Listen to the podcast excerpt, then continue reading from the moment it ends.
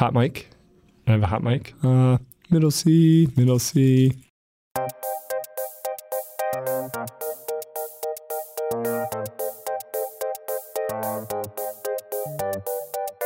Welcome to this modern education podcast that explores learning, from the everyday exchange of thoughts and ideas to the theories and practices behind entire systems. Think education is cool? So do we. So we pair two conversations learn about our guests, then learn from our guests. Share your takeaways, and come back for more. You're listening to Think, Pair, Share with me, Audrey Scott.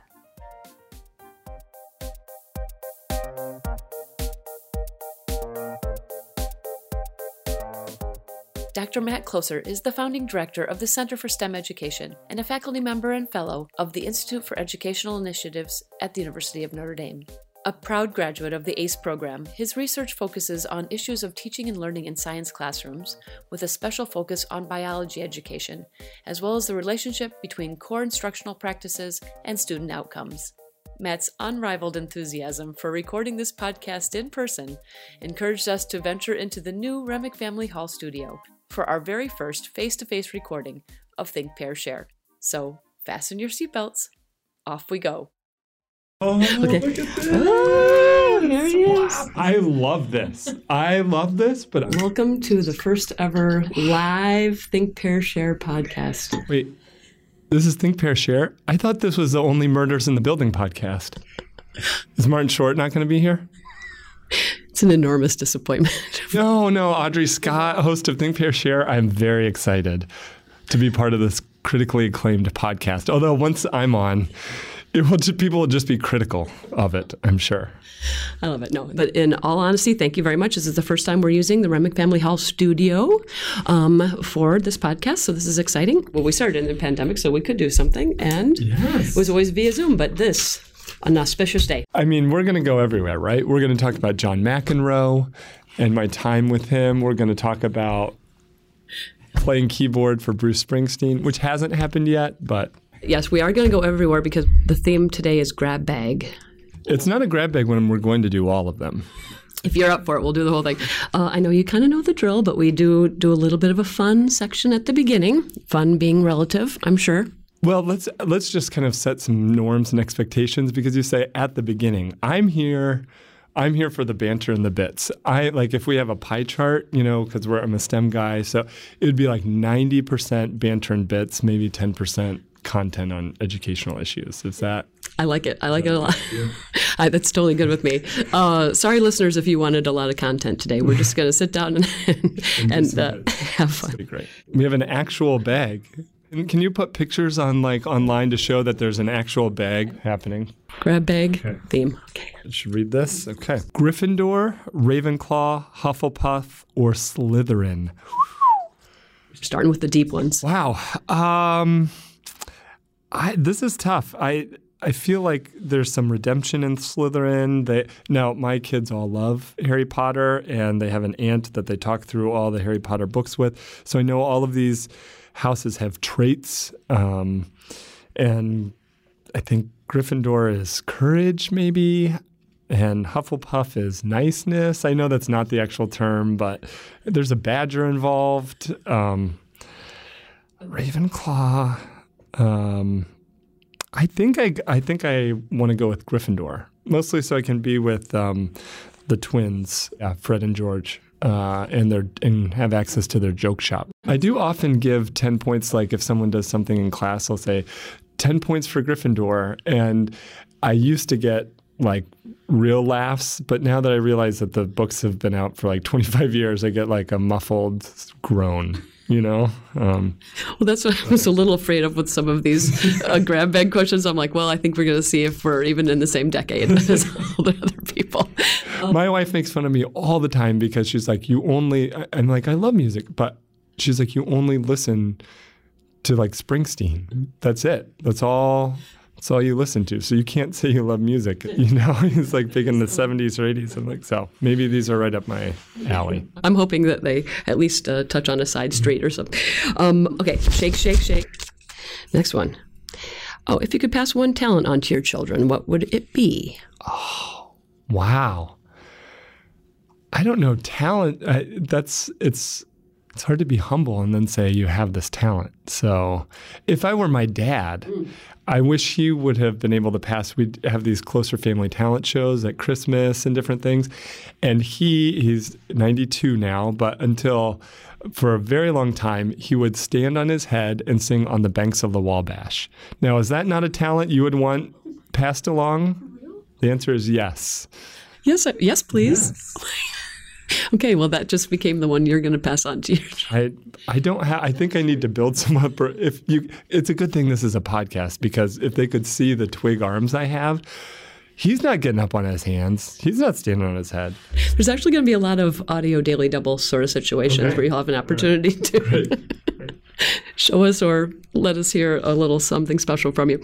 Okay, wonderful. All right, back to the bag. Did Adam and Eve have a belly button?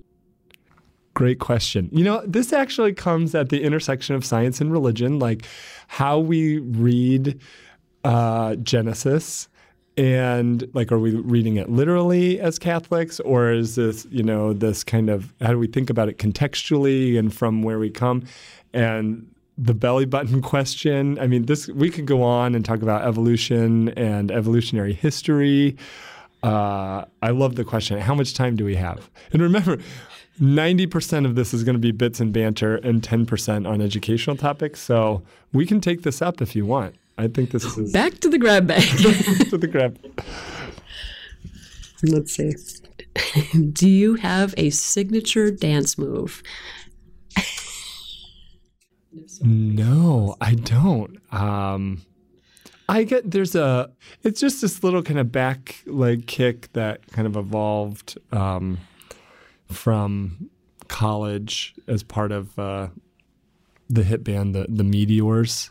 You could check out uh, if you check out a 1990. It was just um, you know whatever a band that kind of stormed the campus in spring of 1999. You you could actually see the cover story on the cover of the Scholastic in I think it was either February or March 1999, um, and it says Meteor Shower and how this band was taking. We were a drummerless band, um, and inside you could actually cut out uh, trading cards of each of the the people in the band. Collector's items.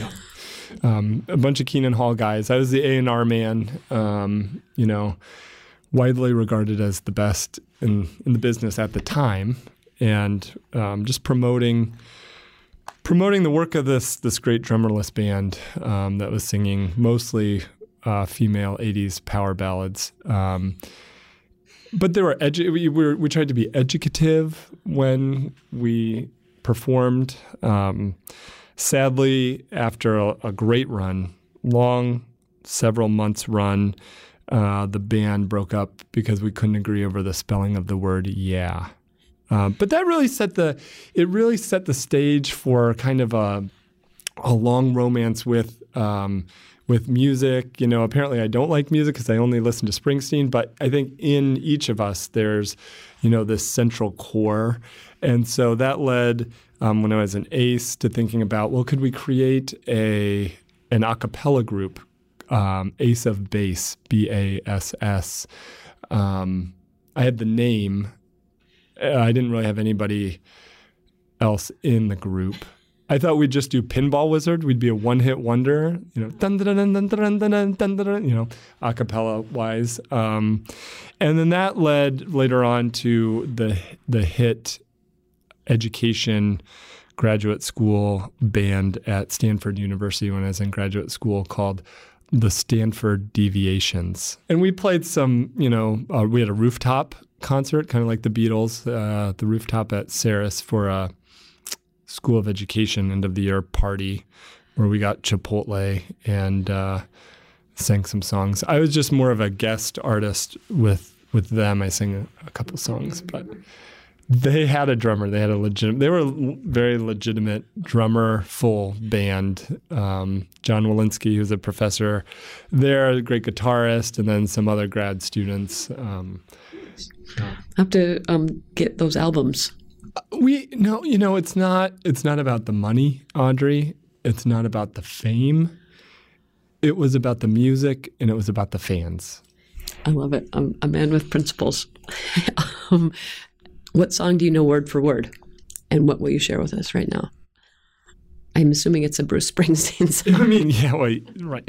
Uh, I mean, the the greatest. I think one of the greatest songs ever written was "Born to Run," but it's not my favorite Bruce song. That's Bobby Jean. But I think if I had to say what song do I know every lyric to, would be "Thunder Road," which I sang with the Stanford Deviations, and then my wife and I saw Bruce in San Jose when I was out at grad school. And then we saw him, he was in Rome on our honeymoon by accident. We just stumbled upon it. And he ended the concert with an a cappella version of Thunder Road, just him and his guitar.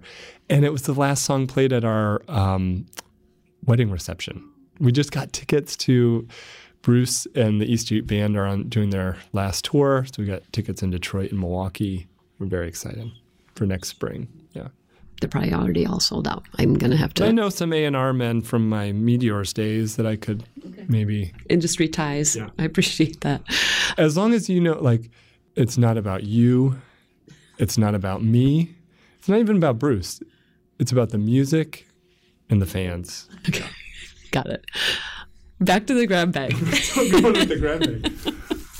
Remember, 90 percent bits and banter. It's going to be it. Uh, if roses are red, why are violets blue? Hmm. Another sciencey one. Well, why we see blue, why the sky is blue, that's yeah, all like refraction and light. Um, so we could talk about that, but um, or we could show James Will's video asking you Dr. Kloser, the science poster. wow, during the pandemic, there was a time, I don't, I think it started maybe slightly before, where um, James Will, son of uh, Tim and Lindsay Will, awesome teachers in themselves, ace teachers, uh, he would have these great questions. And so I'd get these little video chats of like, Uncle Matt, why is it the sky blue? Or, um, and so then we tried and put together a little video uh, had its own little jingle at the start. Matt, Matt, Matt, Matt, Matt, Matt Kloser, the science poser. Uh, and we just try and figure out together, like, well, why is the science blue? And and so we had these back and forth videos. No, they're so cute. Yeah. They're so cute. And honestly, that we will get into that is that that you are able to make science relatable and fun for kids or just you know adults that you know maybe don't find that to be their you know niche but um, so i really admire that about you and i and i love seeing those videos and love talking about that kind of stuff because i think that's one of the things that gets people excited about science and just learning because they don't see it as a barrier. Well i mean we in all seriousness um, we don't need bits and banter to make science fun and interesting. Like it's it's not something we have to like artificially inflate because like the world is fascinating and p- kids are curious and adults are curious, but we have to allow them to be and kind of reframe science as yes, there are these core ideas and they're important. And we have to help, that helps us move along our understanding of the world. But also, um, there's more to like position young people as doers of science and wonder and do the figuring out for themselves and make sense of it for themselves that in in the doing of that it becomes fun. All right well we'll chat a little bit more about okay. that i don't know how many more grab bags we have but we'll we'll go for a few more. Okay how many more do we have Let's do you see. think? Oh there's just one. I have one more over here. What business pitch would you make if you were on shark tank Okay, so um, I have been known. This is uncanny that this is actually the question. Listeners of Think Pair Share, this is not a plant. Um, I would probably pitch. Restauranteering is, I hear, a very difficult life, but um, I always uh, at our wedding, married to a lovely English teacher at St. Joe High School. At our wedding, we didn't have cake. Um, Lauren doesn't really care for cake, and so but we both love s'mores. So we had s'mores, and so I uh, feel like I don't drink coffee. I know, right? And so that's awkward. And so like I, I get very nervous going into Starbucks because they're like, "Do you want a, you know, tall venti grande?" I'm like, "Medium." And like venti. I just give me a medium. I don't know. I don't understand. Uh, I don't have the Starbucks schema. People are like, "Oh, let's go grab coffee," like professionally. And then I have to kind of say, okay. And then we get there and I order the hot chocolate like I'm 12 because they don't drink coffee. And then they ask, do you want whipped cream? And I say, yes, like, of course. So I want to start a place that embraces kind of, so it's called S'more Than Coffee. And they do serve coffee, but it's more than that.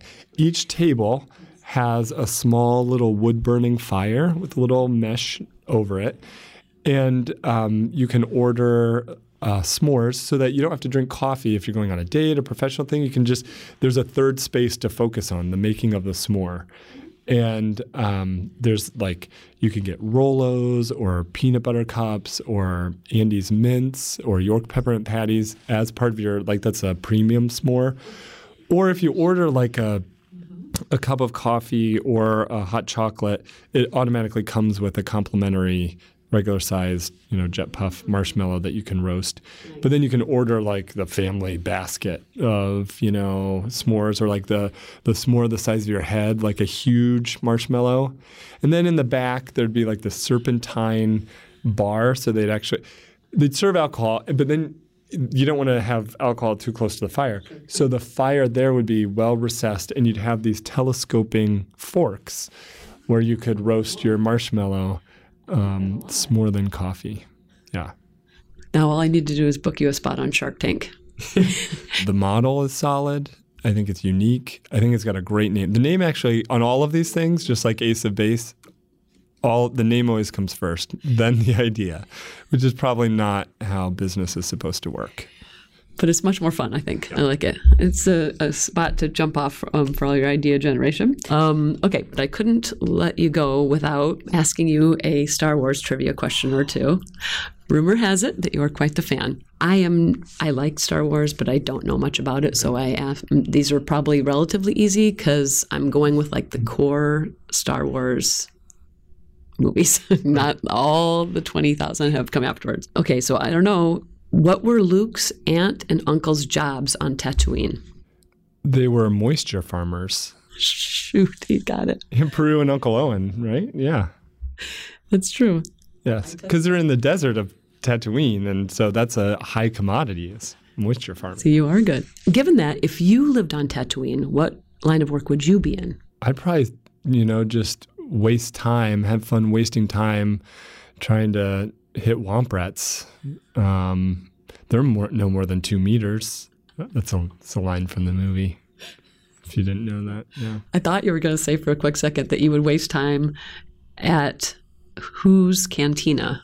What's the real name of the cantina? The real name of the cantina, I think you um, at Mos Eisley. Yeah, I mean that's the that that's is. the city.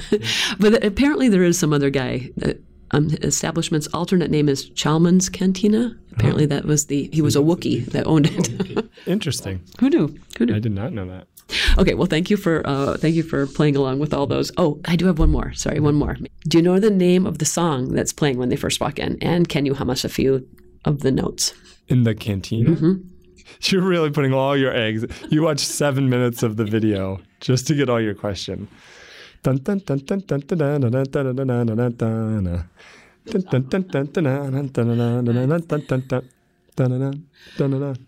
Perfect.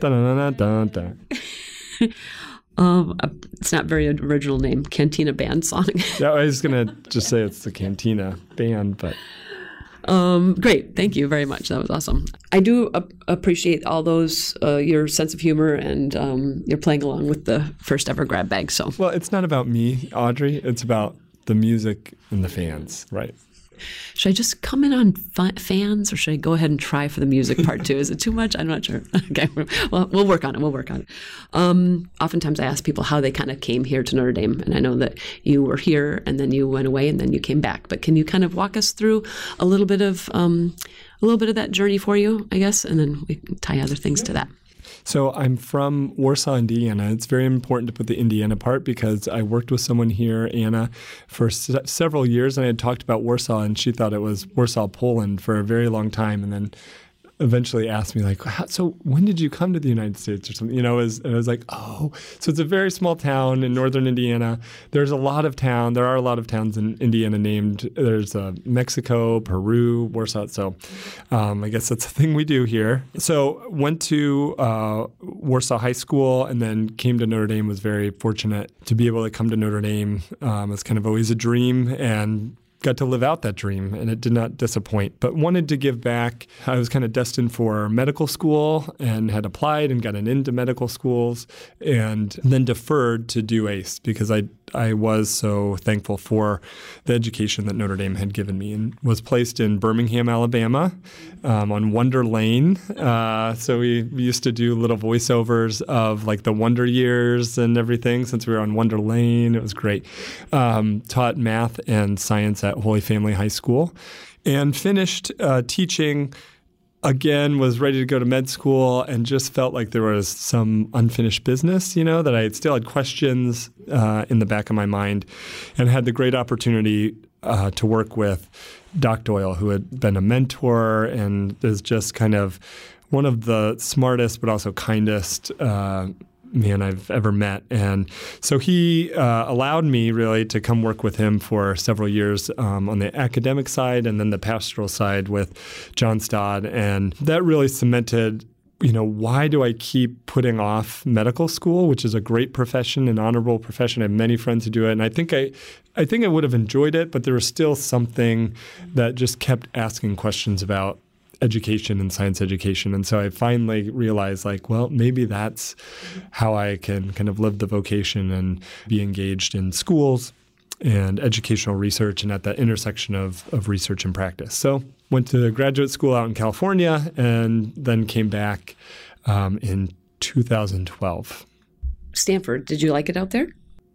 Oh, seven, you know, 72 degrees and sunny like every day. Like I love the weather. I loved Stanford. I had um, some unbelievable faculty mentors in Bryan Brown and Rich Shavelson and Jonathan Osborne, Hilda Borko, Pam Grossman. They were just all phenomenal and very supportive. And the cohort and community I had, they really kind of pushed my thinking and helped move me forward. We're very glad that you came back this way. When you were in the classroom with ACE, was there stuff that you started to say, hey, these students need a better teacher. Right? looked at me and I was like, um, what they really need is a better teacher, right? Um, and how do I get better? And how do I think about getting better? You know, I was obviously trying and doing the best I could, but thinking about, well, what what does good teaching look like that goes beyond just having good, high quality um, teacher student relationships, which that I think I was able to foster. But it, it didn't matter kind of what context they were in. Um, it was more the milieu of like, how do we think what schooling means and how does school science look? And is that different from doing regular science? And, and it is in a way, but also we don't want to totally close off that we can't, as I mentioned earlier, position young people as doers of science. And that doesn't mean just kind of open discovery, but like how can we think about the world? How can we see phenomena and help have kids do the talking and thinking around um, things they see in their world? How can we help them figure out and make sense of specific um, instances that they could then generalize and abstract to and have a greater kind of understanding of these these major accounts of, of the world? But not only that, how do we come to know what we know in science? And that sounds like highfalutin, but if we are doing science and engaging in the practices of science, it really is um, coming to know what are these big ideas and how have we come to know them?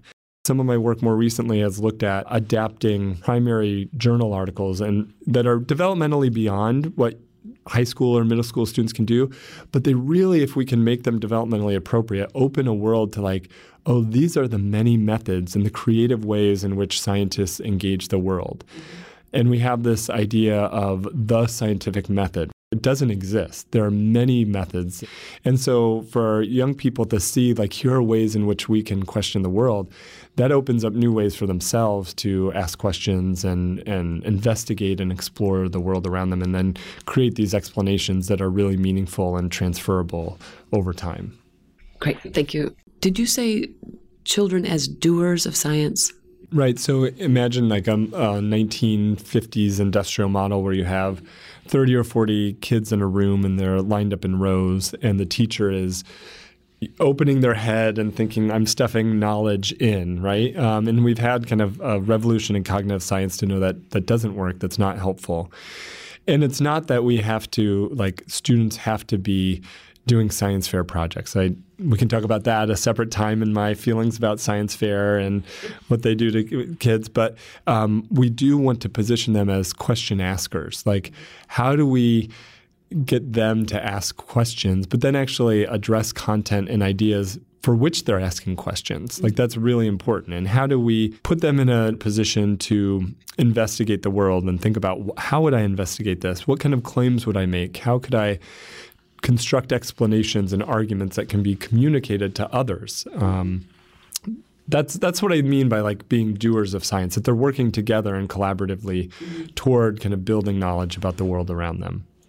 Okay, touching on the science teaching practice, sort of a continuous improvement cycle, is that to better inform the practice? We're working at this intersection, this like uh, an academic would use the term nexus to make it sound really important, probably. But we're working at the intersection of um, that we think research is important to have an empirical basis for the types of claims we want to make. So, like, what do we see as high leverage or core instructional science practices? By that, which things can teachers do, routines and skills, and how they interact with students?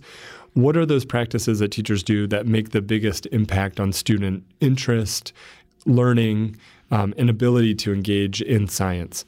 So, we don't want to just kind of guess. We want to have empirical basis for this. So therein the research helps discover and identify things like core practices as well as teacher education pedagogies. How do we best teach these things to teachers or how do we help in-service teachers with professional development or professional learning opportunities?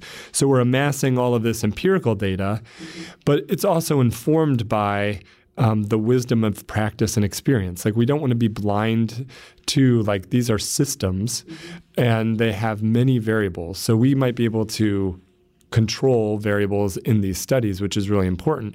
But then also, what does it look like in classrooms with teachers? And how does the wisdom of practice and the experience of others relate to asking new questions and getting new empirical data? And they're kind of always informing each other back and forth.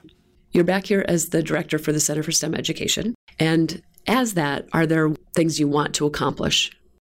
Yeah, I think of my center hat, directing the center, as separate from my individual research hat, which, you know, that research focuses on teacher education, core instructional teaching practices, as well as um, biology education and, and some recent work on thinking about like narratives and the narrative effect and how that helps us come to understand science ideas and more about science. So that's kind of like Matt Kloser, the faculty member. And then um, those things feed into the goals for the center. Um, but we really see ourselves at the intersection of research and practice, that we're all of the work we're doing is not just kind of in the ivory tower. And there's wonderful researchers who, who don't just focus in the ivory tower. Don't get me wrong there. But we're just making an explicit attempt to do research that also then draws on classroom engagement and then feeds back into what happens in classrooms. So as a center as a whole, we're kind of inter existing at that intersection of research and the professional formations of teachers. Um, so we really focus on teacher as the mediating variable. That's kind of our center-wide focus, so that we can have this exponential impact over time. Since we can't get into, we're a small center and we can't get into every classroom and work with students individually. And we learn so much from teachers, and they're so powerful and amazing that that's like the mediating variable we want to work with. So it's kind of working with the professional formation of teachers and doing that through research and and programs and we have several programs that do that but also then this final element of how do we think about it in light of the university's mission and it's probably been said too too many times but um, how do we make STEM education a force for good so that it's not just this um, value neutral proposition but we take teaching science, technology, engineering, mathematics, integrated STEM, all of this as um, a meaningful opportunity to help young people flourish and to acknowledge their dignity. And, and it's an act of equity. And so, how do we how do we bring out uh, the best in young people to explore this world around them, the mathematical world, um, the scientific world? to construct solutions that are meaningful and kind of move away from like the egg drop or the balsa wood bridge that are often content lean, not only content lean, but also like I don't often find myself really perplexed by getting an egg not to drop or break when I drop it from my ladder, right? That's like not super meaningful. Like let's put them in a meaningful context because young people can be powerful and um, we can help shape them um, in ways that they give back later on and see how these disciplines can be used for good. Okay, great. Thank you. You help teach the ACE Teaching Fellows. Why is that um, work important for you to do and, and what value do you find in that? Oh, I mean, that's one of the, it's the busiest time of the summer because we have our Center STEM Teaching Fellows program where we bring cohorts from all over the United States, which just is an amazing experience to engage with them and learn with them. Uh, but it happens to overlap with the ACE Teaching Fellows program. And uh, so getting to teach the middle school and high school teachers. And they're also a phenomenal pre service group that, like, they are bringing creativity and great content knowledge and helping kind of shape that of like, how do we harness all of this into a model or a framework that is effective and has been proven by research to be effective. And so we use Mark Windschitl's ambitious science teaching framework and we adapt it and, and make it useful to teachers. That's the reason why we're here, right? Is to help support and develop great STEM teachers. And so, working with those science teachers, I, I got the opportunity to teach for just a short, like three day workshop, uh, the elementary science teachers. And that was so much fun this summer. It was the first time I got to do it. And just seeing them evolve as as you had mentioned like some people have a fear of science or mathematics and Patrick Kirkland does a great job with the mathematics piece so many of them were like yeah I don't know I can't remember learning science in the elementary level and I'm kind of nervous about it. So then, as we see from the national data, it just gets pushed away. Mm-hmm. Um, so, just how can we get teachers to embrace it that we don't have to have all the answers and we don't have all the answers to teach elementary science, but we can help kind of raise questions and focus on some of these big core ideas and engage in the practices together with our students to come to a better understanding of the world. I love how your eyes light up. Yes, I, I, think. Do you miss being in the classroom at all on a more regular basis? I do. Teaching is a lot about decision making. Oh, I hear that from a student. So, like, what decision? How will I change the question I'm about to ask, or how will the lesson plan be affected? It's just different from analyzing and and learning from video. So, I think both are really helpful and important. Yeah, that's great. Well, I hope you get to do both. In this age of social media, we hear a lot about influencers what has been maybe a couple of the things that have been the biggest influence on you? I don't understand the influencers thing. So yeah, I told you I just listened to Bruce Springsteen. So I know like that people are like paid or like you. I know that like YouTube influencers or something. So I don't know what they're doing. You so. could be an influencer, I think. It's not so much about me. It's about the music and the fans, really. Yeah. um, right. Well, is this your John McEnroe story time? Oh, we didn't even get to John. That was crazy. Well, it was just like if I had a grab bag slip that's like, okay, talk about your jobs growing up. My first job was at an ice cream shop, the Flagpole. Mr. Rowe, our neighbor, they had bought it in Warsaw, Indiana. They made the best ice cream. We made all our own ice cream. It was a great experience. Then I said I worked at Pizza Hut. I worked some landscaping. All of them, I guess, an, an influencer, Mr. Rowe, he gave me all my jobs. So um, thank you. But then in college, uh, member of the lead singer of the hit band The Meteors, which was on the cover of the Scholastic, uh, Eric Robin. We call him Hoey. Hoey had this great job. You may have heard of a little broadcasting company called NBC. They do the Notre Dame football games. Well, apparently, and this may be apocryphal, I don't know. Apparently, back in the day when NBC first came to do Notre Dame games, they needed runners, like student runners to pick people up at the airport, get sandwiches, carry the cameramen's um, accoutrement, and um, do just all the things. So there was someone who worked in the athletic department as a student worker. I think uh, I think it was Hip, who was also in the hip band The Meteors. He was in charge of vocal percussion. Um, I think it was like his older brother or something like worked there. And they said, "Oh, we need some students," and he was like, "Well, I'll do it," you know. So game day, he would work for NBC Sports, and then he lived in Keenan Hall where I lived, he would he passed that job down, and it got to Hoey, my RA, who then passed the job down to me. So for a couple years, I'd be on the sidelines of Notre Dame football games, like watching it right there while holding the cameraman's things or uh, but then at the end of my first year, I said, oh, I really love doing this. Do you have any like summer sporting events where you need runners? We don't have that, but uh, we need some people for the French Open and Wimbledon. I was like, yes. Um, so I at the first one, it's a lot of running, same thing, getting sandwiches. But then at the French, I had an opportunity to do like uh, a little like research. So all those kind of wacky facts where it's like, um, this is the first left-hander over six foot two who had three aces on a Tuesday when the temperature was above 67 degrees. It was fun, and that I really loved that. So I was hoping, like, maybe I'll get to do a little more of that at Wimbledon. And the French, it's like laid back. You could kind of go anywhere. There's baguettes everywhere and pain au chocolat. You know, eating every morning. That's the only French I know. Do they and have then, s'mores? um, That'd be a great expansion idea uh, for more than coffee. And then we get to Wimbledon, and it's very like dun dun dun dun. You know, it's very. There are places you can go, places you can't with your pass, and it's like much more stiff and upright. So I was hoping I'd get to do some research, but then I drew the um, since this is going to be publicly available. I guess the long end of the straw, uh, where I had to be John McEnroe's assistant for the two weeks.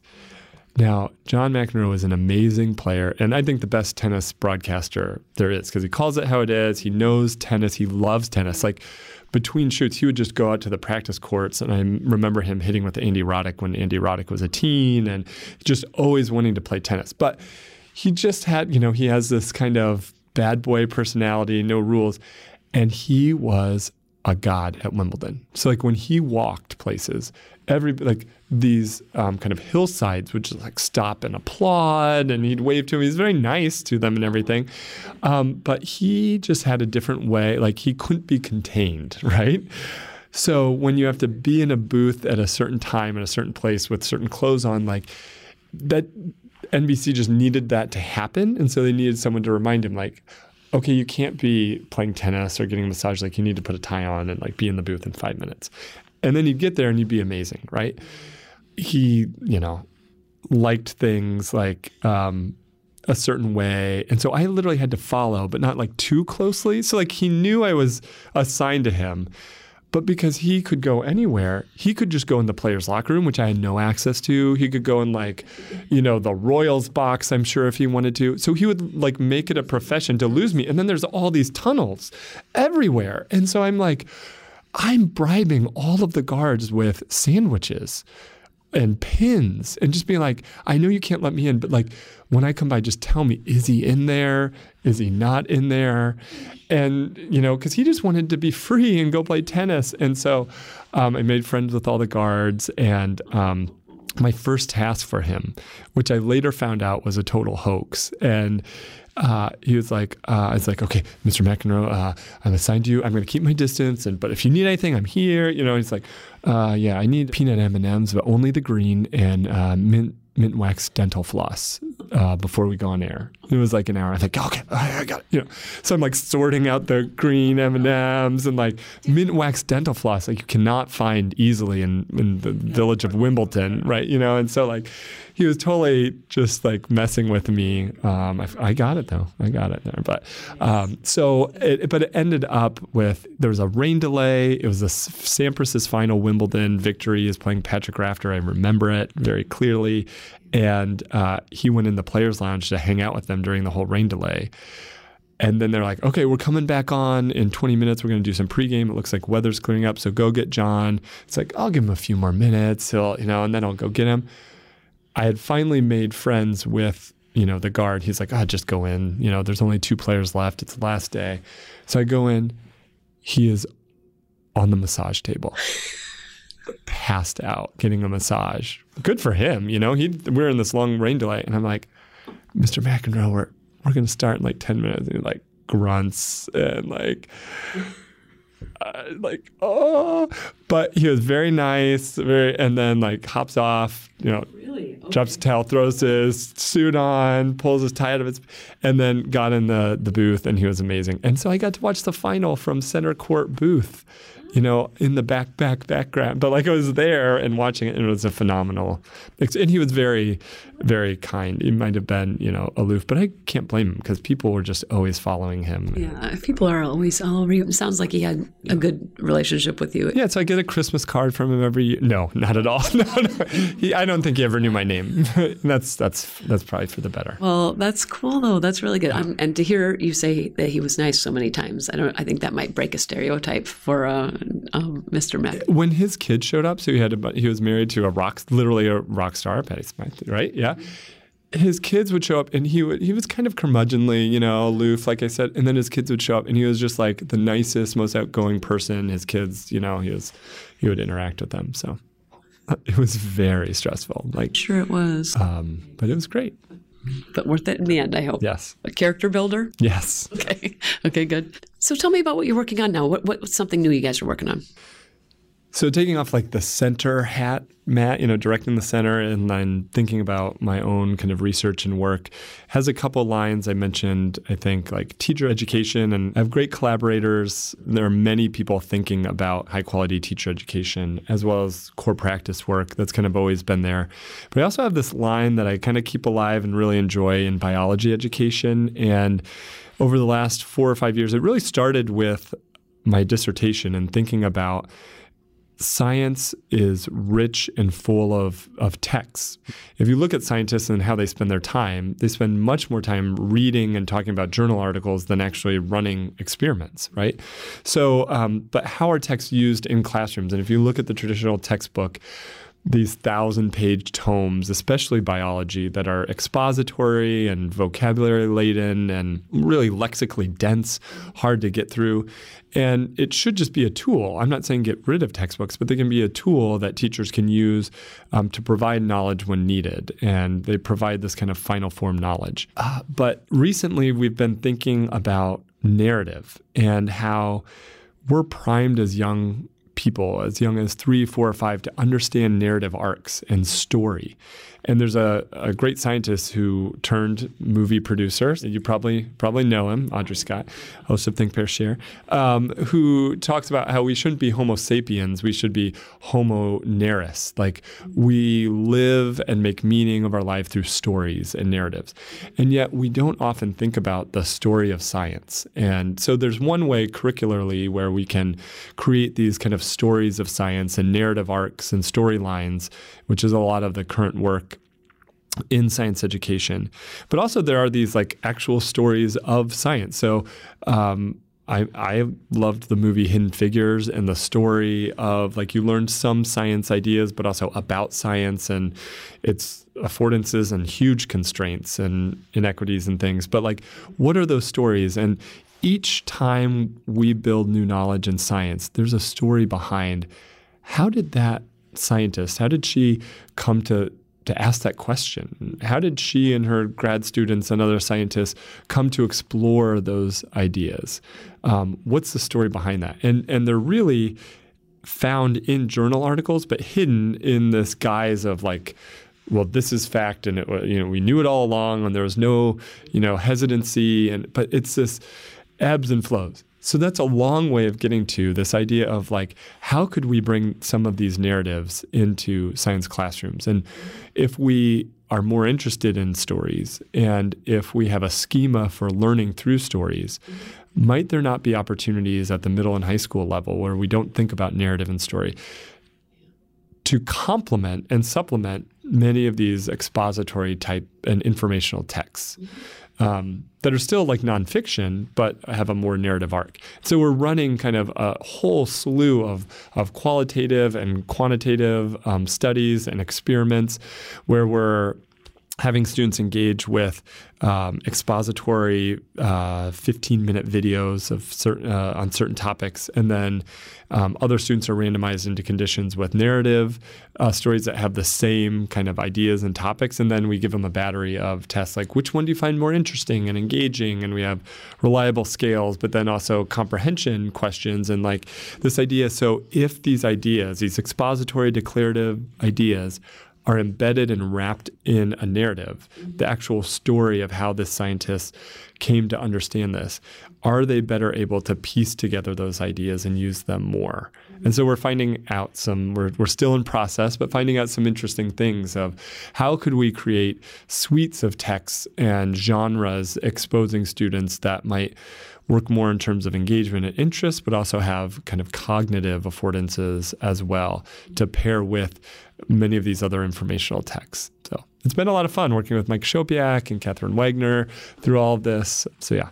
You know, I love stories. And I think stories, as you said, help people connect and learn um, and remember and have an impact. So I hope to hear the follow up on that. I often ask if people are hopeful. We joke that it's an exciting time for science, but I don't know if, if hope is necessarily the right word in this context. But you also talked about work at Notre Dame being a force for good in the world. Um, is there a is there a hope for you in that? I'm so fortunate to work here because of the community and the people and people who want to work together on this shared mission. So, in that sense, yes, I think there's a hope. The hope being how can we create more specific and concrete ways for um, schools to see STEM as a force for good. That if you break that down, and we've done this before for some professional development and our Excellence in Teaching conference, like all the parts of STEM as a force for good have to be there. Like you can't be content lean, it has to be faithful and have integrity to science content, math content, engineering practices. And then a force is like, how do we position um, young people to be a, um, people of change, like um, that they can be influencers in their classroom, but also in their own minds and, and change and grow. And then for good, like what are the goods? How do we impact our community? And so that take like it's one thing to say this conceptual framework to teachers, and you, you're like, yes, I want to buy into this. What does it look like? What models exist that are out there? How can we chart those and find those? And decompose those key elements so that other teachers can apply those in their own context, but also then how can we create opportunities for teacher training? And here's where all the pieces intersect of teacher formation and pre service teacher training to position them to be able to do uh, this well and have identifiable pieces. And but ultimately, you know, although the teacher is a mediating variable, always keeping sight on young people that they can explore the world, that they feel they have agency and can ask questions of the world around them. They see themselves more as more than test takers or, you know, a cog in a potential uh, economic chain of like we need more STEM careers. Like, if that's where you think you want to flourish, great. But like, there's more to it than that. And so, if if we can engage young people in asking questions and pursuing answers and thinking um, deeply together, about the world around them and that they can be this force, this agent of change using the STEM disciplines plus the other content areas, um, then I, I, think we have started to make uh, a contribution to STEM education more broadly. Is there an element of either Catholic social teaching or human flourishing that enters into that? When we talk about equity and we talk about a force for good, we have drawn on and we're continuing to elaborate on um, a framework that stems from Catholic social teaching, really recognizing these two prime uh, tenets of respecting the dignity of every, every individual and that Catholic social teaching is how we relate to others socially, right? So that we're also promoting the common good. So from those two tenets fall all of these other pieces um, related to like having rights and responsibilities, um, empowering the marginalized and vulnerable. And those are pieces that we now see curricular ways and instructional ways that we can like live out this STEM as a force for good uh, mantra. But what what we think is exciting and, and hopeful for all sectors is um, these might have different languages or our foundation might be in Catholic social teaching for these principles and that resonates so strongly for Catholic schools mm-hmm. but it also does service to public and charter contexts as well as we think about the dignity of the individual and promoting the common good, that they could see that as a, an on ramp to doing some of this work as well. A really action oriented equity framework in STEM education. Thank you. Thank you so much. I want to say thank you so much for your time and your generosity and all the smiles. Um, how, how did it feel being in person? Harder, easier? Um, it was fun to be in person. Yes, I loved it. Loved it. I have about five more bits just to say. Um, but thank you so much for everything, Matt. Thank you. It was, it's been a, a ton of fun. Thanks. Thank you. Thank you. Wait, it's all about the bits and the what?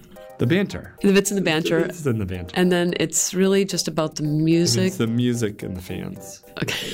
okay. Thanks. All right. Bye. And thank you all for joining us for Think Pair Share. If you enjoyed this episode, head on over to Apple Podcasts to subscribe, rate, and leave a review. It's very much appreciated. Check out our website at iei.nd.edu forward slash media for this and other goodies. Thanks for listening, and for now, off we go.